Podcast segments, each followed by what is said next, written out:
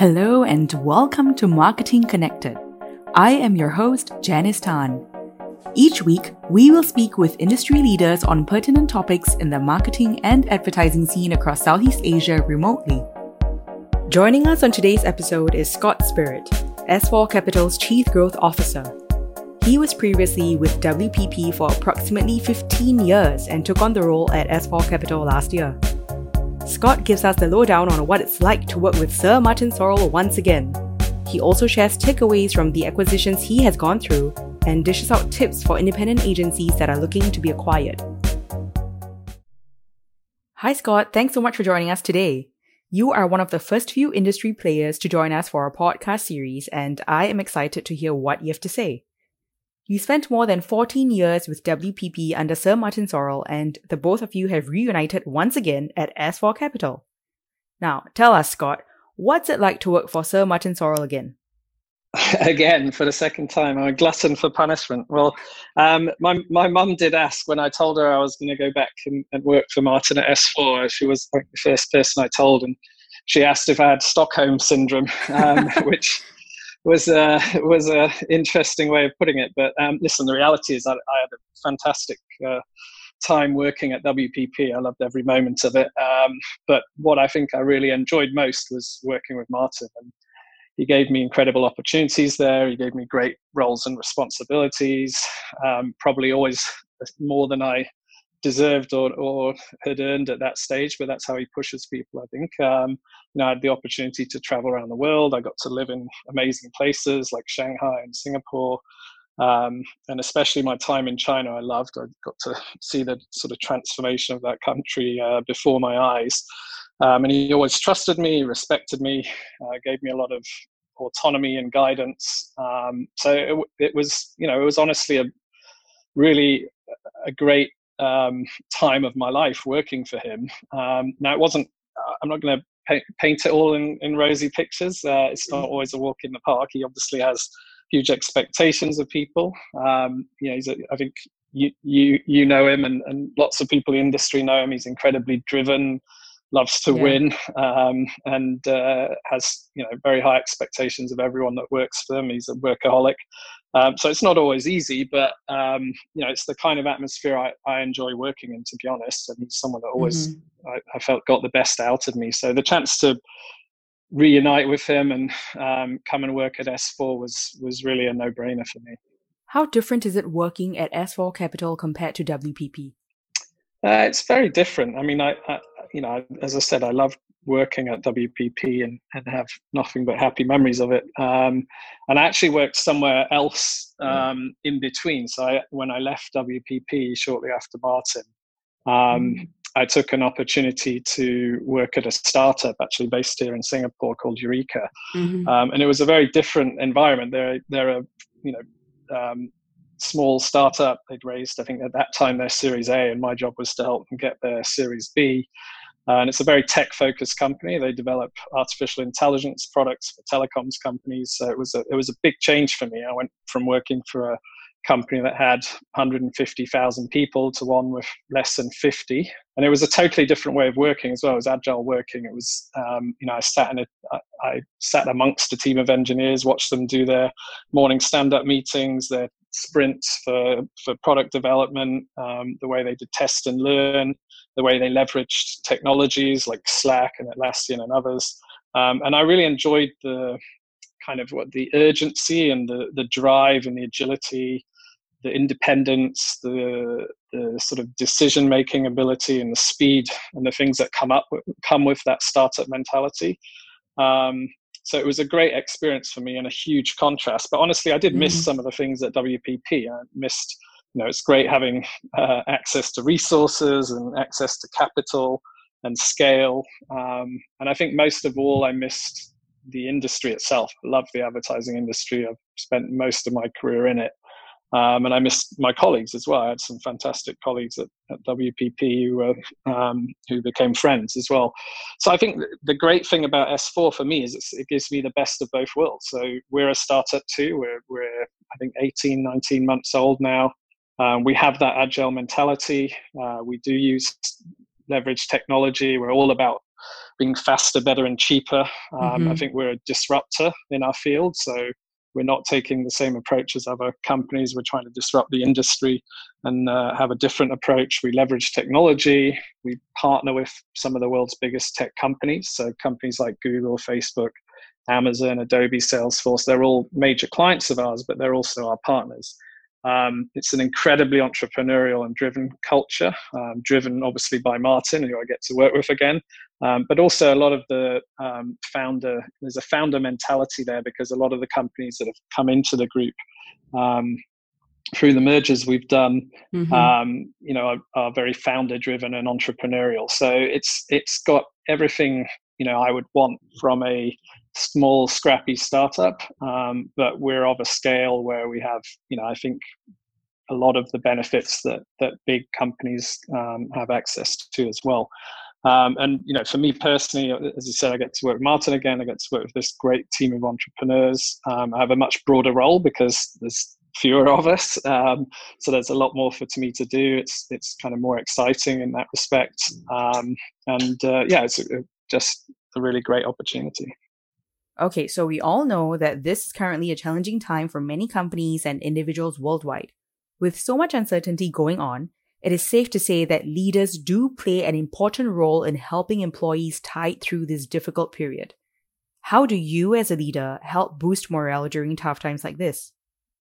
Um, yeah, that's a great question. I mean, it's definitely a, a difficult time. Um, I think for me, there's probably two key sort of principles that a leader needs to have. And I think mm-hmm. those apply equally in good times and bad. So I think for me, it's around communication and transparency. So, you know, being open and communicating with people mm-hmm. and also empathy, um, understanding what people are going through and trying, trying to, um, build that into your decision making and, and communicate with people around it. So I think those are obviously qualities that leaders need to have, but I think they're you know maybe more relevant in times like this, but they're equally relevant in in, uh, in the good times. Um, you know, I think, and it, and it goes beyond work as well. I mean, work is a part of people's life, but right now this is a you know really crazy different time we're all stuck at home um, mm-hmm. we look for we look for leadership beyond you know we, we're all worried about our careers and our jobs uh, and our incomes. So we look to our company leadership for that, but we're looking to political leadership. We're looking to you know family and friends for leadership as well. So I think this is a really confusing time for people. I think um, as a leader, you just need to be there to to help and support people. And I think that's mm-hmm. you know it's very much what I've seen us doing at S4. We're a very tight leadership team. We have a daily one hour meeting, um, and actually, ironically, you know we used to speak a lot before, but I guess at the beginning of March, when we saw kind of what was happening around the world, we instigated this daily one hour meeting, and it's really brought the leadership team together very closely. Um, this allows us to make decisions quickly and be decisive and I think um, you know then allows us to communicate that down in, into the company very quickly and, and, be open and transparent with them, which we, have certainly tried to do. I mean, personally, my role has probably been more external, so I've been dealing more with uh, investors and shareholders and analysts, and just trying to communicate everything with them. They're also looking for for guidance um, and just trying to keep them up to date with how we see things, um, mm-hmm. reassure them around the traction we have, and how well placed we are to ride through this uh, and stay on track. And I think some of that feeds through, you know, to the to the staff as well. I mean, they see that we are being successful. We're still winning new business. Um, you know, we're still generating good um, PR and publicity, and you know, our share price is doing pretty well as well. So, I think that gives people confidence too. I would like to touch on the acquisition journey that S4 has gone on over the past two years. Among the list of firms you guys have acquired include Media Monks, White Balance, Prog Media, Caramel Pictures, and Circus Marketing. What were some of your takeaways during this acquisition journey as well as challenges you faced? In terms of key takeaways, I think the main one for me, which is maybe a bit different from my prior experience, has been the emotional and sort of qualitative side of that journey. So, mm-hmm. um, appealing to those entrepreneurs and getting them to buy into our strategy at S4 and our deal structure, which is really different, and come on that journey with us. because we have this kind of um, anti-holding company mentality, I guess, and the the companies that have joined S4 really share that belief. I think they want to build a new approach um, and didn't want to sell out or exit their companies to in the traditional model. Um, so our deal structure is half cash, half stock. So you really have to believe in S4 and believe in your ability to to build on that um, if you're going to take half um, S4 capital stock as as, as a compensation for. Mm-hmm. For the uh, for the deal, um, so that that's a quite different conversation, and it's uh, definitely one a more kind of philosophical conversation than the more kind of technical and valuation conversations that form a part of any other deal. Um, so, I, you know, I wouldn't say that's been a challenge. It's definitely been something new, probably something refreshing actually, and I've enjoyed it. Um, but it's definitely different. Okay. Well, I'm sure there might have been some challenges along the way, especially, you know, when you try to get buy-in from other firms to come under the wing of S4. What were some of those? Yeah, I mean, a lot. Of, listen, the the companies we've we've uh, merged with and that have become part of S4 are all mm-hmm. incredibly um, dynamic, exciting companies, and they were all growing fast before they joined us, and have continued mm. to do mm. so afterwards. And they're all providing services in um, exciting areas and growth areas. So obviously, these were often quite competitive situations, um, and you know, we're the new kid on the block.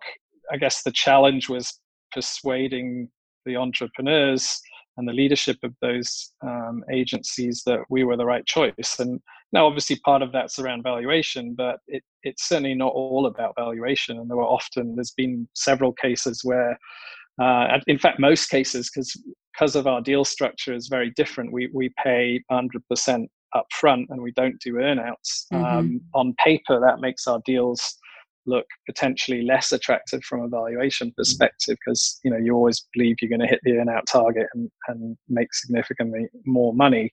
Um, so I guess the challenge for us was persuading um, people that we were the best choice, and again that came down to culture and belief in the S4 strategy. I think you know I think it's it so far so good, um, but uh, it's uh, you know we're still we're still at the very early stages of building mm. this. This is a long term project for us.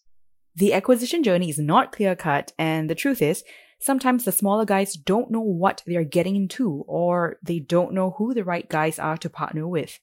Everyone talks about culture and fit, but that is only part of the iceberg. Well, I have been told that you are known as one of the masters when it comes to acquisitions, even in your WPP days. What advice do you have for independent agencies when it comes to valuation and knowing how to price your business? Sure. I'm not sure where you heard that from. Hopefully, it was in a, in a compl- complimentary way rather than a, it, it was. It was anything else. I would disagree actually. So I would say that valuation is probably the tip of the iceberg, and that culture and fit is the big 90% or whatever mm-hmm. of the mm-hmm. iceberg that's floating underneath. So I think you know most um, we have a bit of a different model but if you if you are going to sell your agency most of the agency groups and you know obviously it, it, the sensible approach would be to talk to several of them um, have a pretty similar model to valuation and, and mm-hmm. the consulting companies use the same model as well so there are obviously variables on it but i don't think you're going to get wildly different valuations um, you know we all we all look at the same metrics and, and have the same view on on where value um, how value should be calculated. So obviously you know there will be differences in mechanism there'll be slight differences in, dollar amounts but i don't think it would be wildly different. I think for a successful acquisition and you, you talk about the little guys i guess you're, you're talking about the person selling their company. Uh, we're, we're, still quite little, but uh, but um, yeah, obviously bigger than than the deals we do. Um, I think it really depends on your motivation. So I think you have to understand. You have to go into a, a conversation around um, M and A with your eyes open and understanding mm-hmm. what your motivations are. So, and there's no wrong motivation. So if you, if you want to sell out in you know make loads of money and buy a island somewhere that's a, that's fine that's not a bad motivation at all but if you're going to do that then you need to structure the deal to achieve that um, and that's an exit model if if i think you know that's um, not the kind of deal we're looking for at S4. It, it, it's not a it's not necessarily bad, but uh, you know we're looking for people, entrepreneurs who perhaps have built their agency to a certain level, have lots of ambition, usually quite young, and, and have big careers ahead of them and want to build it further, but they would like to be part of something bigger to achieve that. Um, and so that's mm. why I think the way we look at it, you're not exiting or selling out your company. You're buying into the S4 proposition. You're buying into the strategy that we have, and you're literally buying in by taking stock instead of cash dollars. You can't buy an agent. You can't buy an island with um, S4 stock that's locked up and that you're not allowed to sell for several years. So I think that's a very big difference in what we're doing. Again, it's not a judgment. I think there's nothing wrong with um, with having that exit strategy. Mm-hmm. Uh, and the traditional model, you know, that that we used at WPP was was very much a kind of financially driven model. And I think it's a fair model. It's still the model that the holding companies use and the consulting companies use, and it really drives everything around financial metrics and and you know mutual success. Because if if the deal doesn't deliver for the the seller and the entrepreneur financially, then it certainly doesn't deal, deliver for the for the acquirer either. Um, mm-hmm. Our you know our models are a bit different. They're they're really around um, you know, as I said, buying into believing and buying into what we're trying to build and then continuing to build that in the future. And the incentive becomes um, the success of s4 rather than the success of your um, individual uh, agency.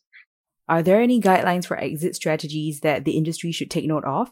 It's a really big decision. So i, I remember and I, I sat on that other side of the table so many times and you really have to understand that people have put their hearts and souls into to building these companies right no one just decides i'm going to start yeah. an agency on a whim right and and certainly if you do you're probably not going to be successful and in a, in a in a situation where you're in a position to sell that agency but mm-hmm. you know mm-hmm. people have usually worked really hard for a substantial amount of years they've had often ups and downs, um, really poured their heart into it, probably made financial, certainly personal sacrifices to get to where they've got to in that position to sell.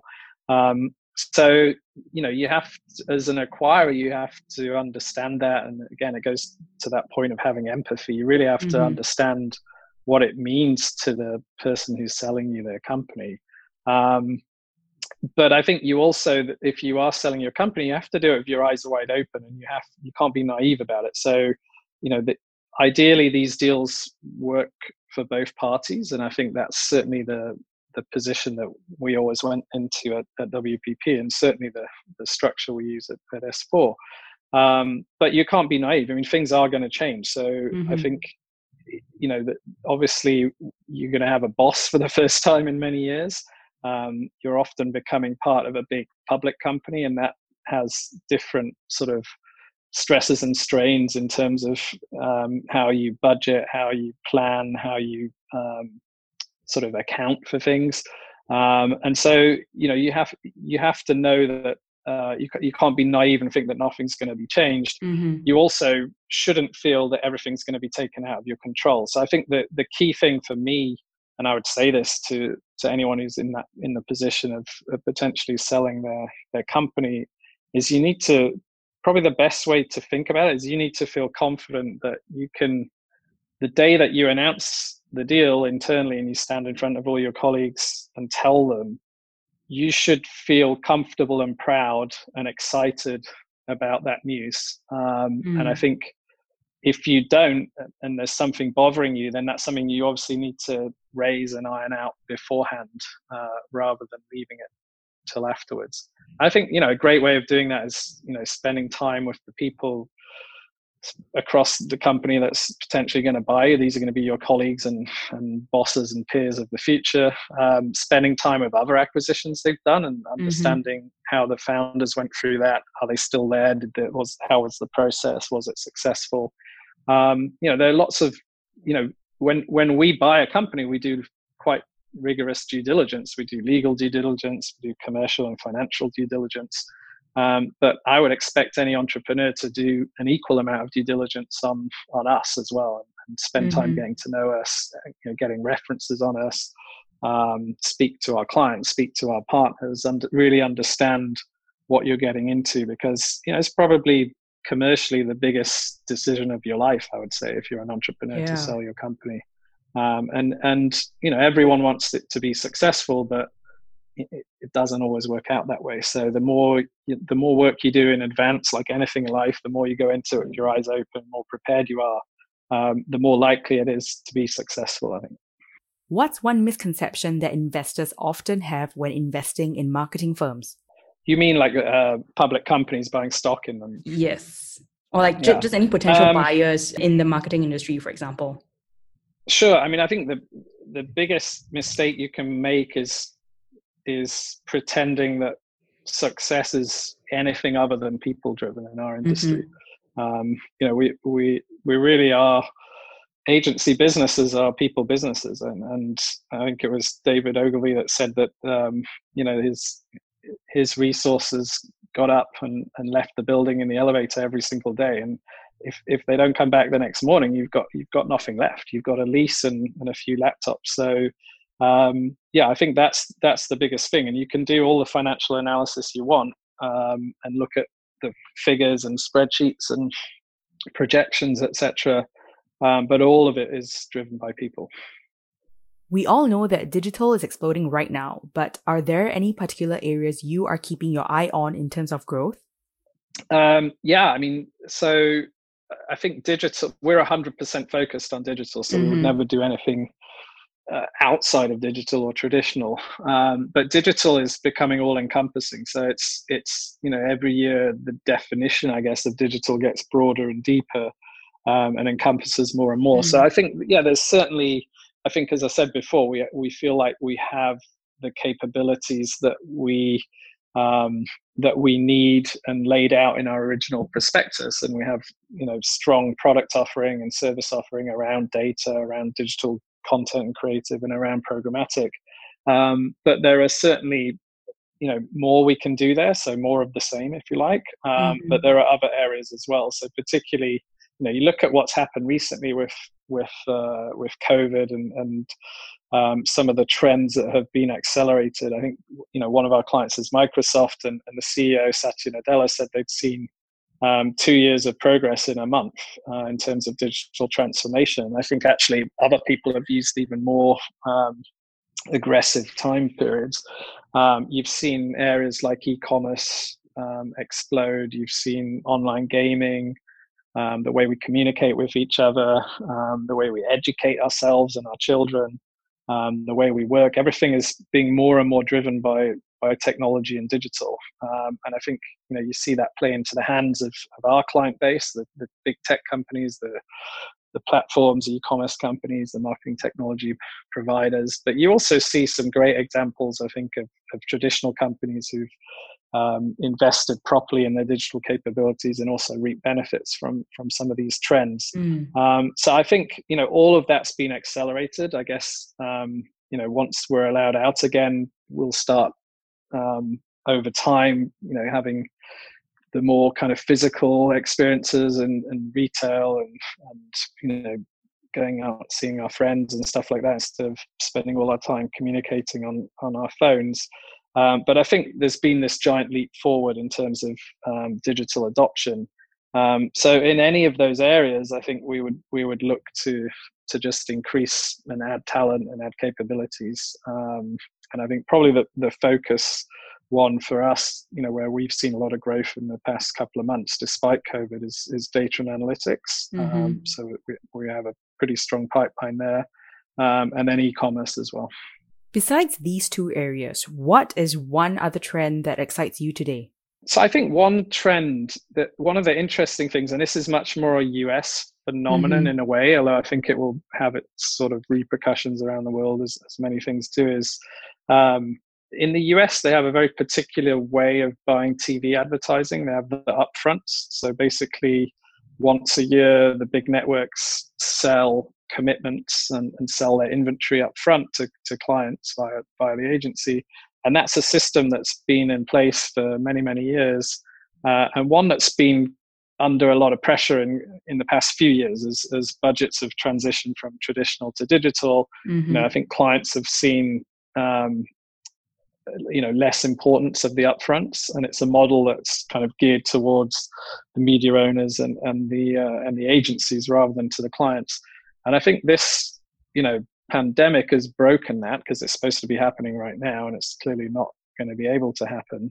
Mm-hmm. Um, and I think it's sped up um, the view of advertisers as to you know how they should treat traditional media versus digital media. And I think what you've seen in the US is this huge boost in um, streaming consumption. So whether that's film, um, TV, music, etc. So companies like Netflix, like Spotify, um, and then you know Disney Plus is probably the an amazing is an amazing case study. Is that probably the, the quickest adopted consumer product in the world? They've got to 50 million subscribers mm-hmm. in a matter of months. Uh, and then you have ad supported ones like Hulu and Peacock and others coming out. So I think that um, you know that the way we consume media has been changing for a long time, but that's only been accelerated, and that drives also the way that clients fund media and, and buy mm-hmm. advertising. And I think uh, that I think that what happened this year will be a really fundamental change in that. In other regions like Asia, um, the way TV is bought is not necessarily the same, but uh, still, when you look at many of these countries in Asia, there's still a pretty heavy proportion of money going to traditional TV. Um, mm. And I think you know these streaming platforms are, are are not just boosting um, usership in the US, it's happening globally. So yeah. I think you'll see similar trends here.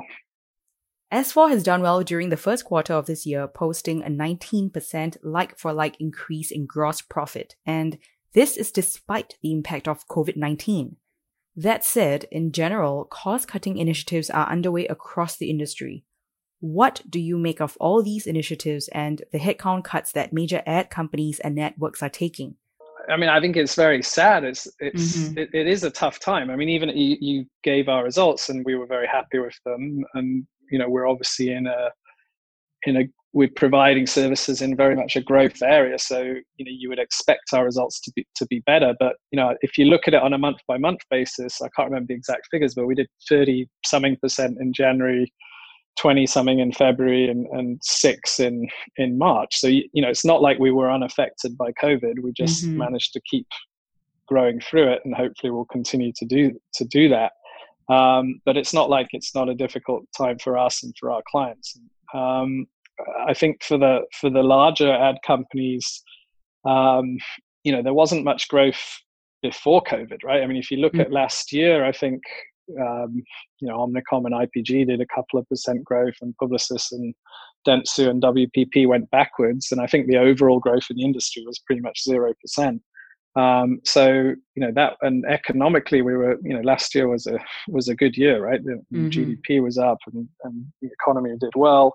Um, so it's obvious that when you get a hit like COVID, which is not something that we've ever experienced before, um, in an industry like ours, which which is an industry where um, I think the the reaction of, of, of clients when they need to save money really quickly, one of the things they do is cut budgets. Um, mm-hmm. So you know you see some of the spend figures declining. You know, we've seen ITV. I think their spend went down forty or fifty percent in, in one month in the UK, and you're hearing similar. Um, similar uh, kind of projections for other media companies in, in, April, particularly, and even you know you saw the Google and, and Facebook and others, they, they had significant declines in March and April. Um, so I don't think it's unusual that everyone's having to resort to to pretty extreme cost cutting measures. It's mm-hmm. it's sad and it's uh, it's it's difficult and it's it's horrible for people that are impacted. And I think to be fair, most people, you know, that there are other things you cut before you start cutting people and we've done yeah. our own um, cost measures you know the board the, the senior execs at s4 we, we all cut our salaries 50% instantly. Um, we you know got rid of our cash bonuses. Um, we got rid of some of our leases. We were you know in short term WeWork style leases in many places. We got rid of them because everyone's working from home obviously there's no travel there's no expenses um, mm-hmm. so that you know there's plenty of things you can do before you start impacting people. But the reality is, people are 60, 60% plus of, of a cost base of an agency.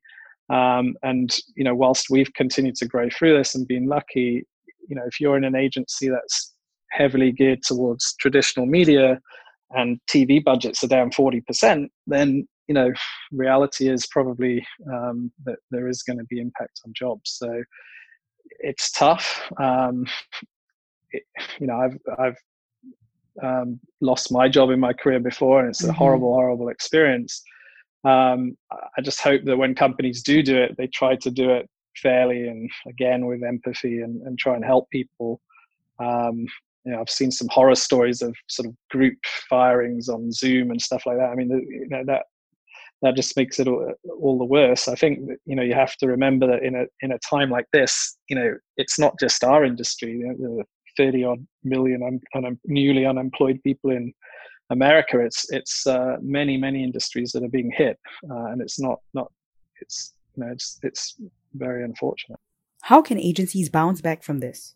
Well, I think we we all bounce back with our clients, right? So mm-hmm. um, you know we're in the service industry. We, we are a reflection of our clients at all times. So if if our clients do well, we do well. If our clients do badly, we do badly. So I think you, you kind of have to look at it um, sector by sector. I don't think there's an overall shape to the recovery. Um, I think different sectors and even within that, different companies will recover at different paces.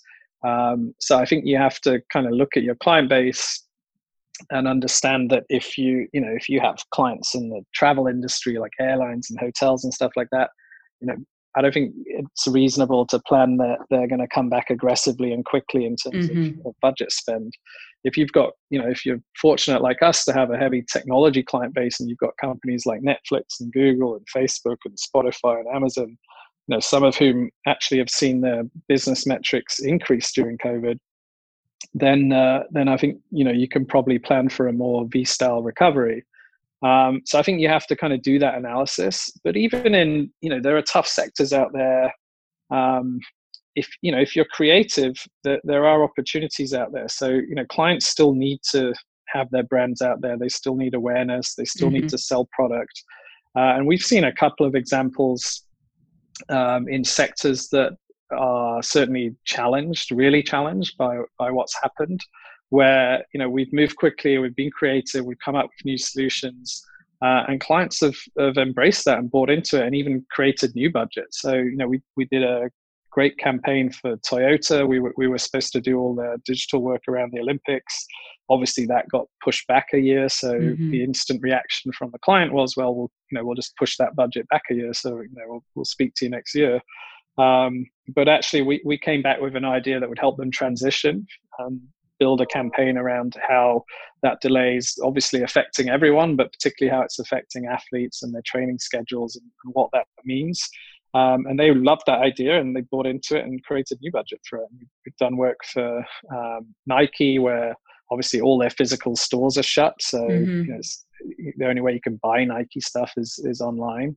Uh, and we we helped set up home studios for one of their influencers who's been doing online fitness training and linking that to e-commerce. So I think that you know even for some challenge clients, if you're if you're smart and agile and creative, I think you can come up with ideas that can still benefit their business, and that's what clients need right now. They need agencies that can be business partners and mm-hmm. And help them and step in there and and and um, you know really be creative, which is the, the heart of our industry. Um, so I, I, don't think all is lost. I'm, mm-hmm. I, you know, I'm an optimist at heart. Um, I think these are really difficult times. I think, um, you know, if if if you have clients that are in some of the less affected sectors, then I think you know you can you can plan for a for a for a bounce back. And in many cases, they've continued spending through this. So you know, I I do remain optimistic, um, but obviously there's a lot of turbulence in the short term. Okay, do you have time for one last question, Scott? Always. All right. What do you think the agency model of the future looks like? Oh man, I should have said no. Um, I hate that question. I really hate that question. It, it, it, there's so many people spend so much time waffling on about that.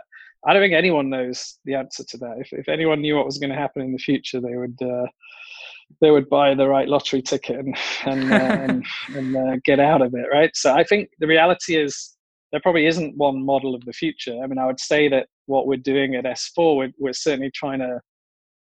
I, would be super happy if our clients thought we'd built the agency model of the present. Um, that would be quite an achievement, I think. So, I, you know, if if that's what people said about us, I think I'd be pretty happy with that. Obviously, we're trying to future-proof our business and build um, a model that that fits the direction that consumers are, heading and brands are, beha- uh, are heading. Um, but uh, yeah, I, I, I, think I'd be I'd be uh, more than happy if clients were happy with mm-hmm. with the mm-hmm. service we were offering today. Mm-hmm. Thank you for listening to Marketing Connected. I am your host Janice Tan, and we will be back next week with another session. If you wish to learn about innovation and digital transformation for your business, visit our webinars page at webinars.marketing-interactive.com. Once there, you will have a whole range of topics to choose from which will best aid your business needs. The Marketing Connected series is produced by Marketing Interactive.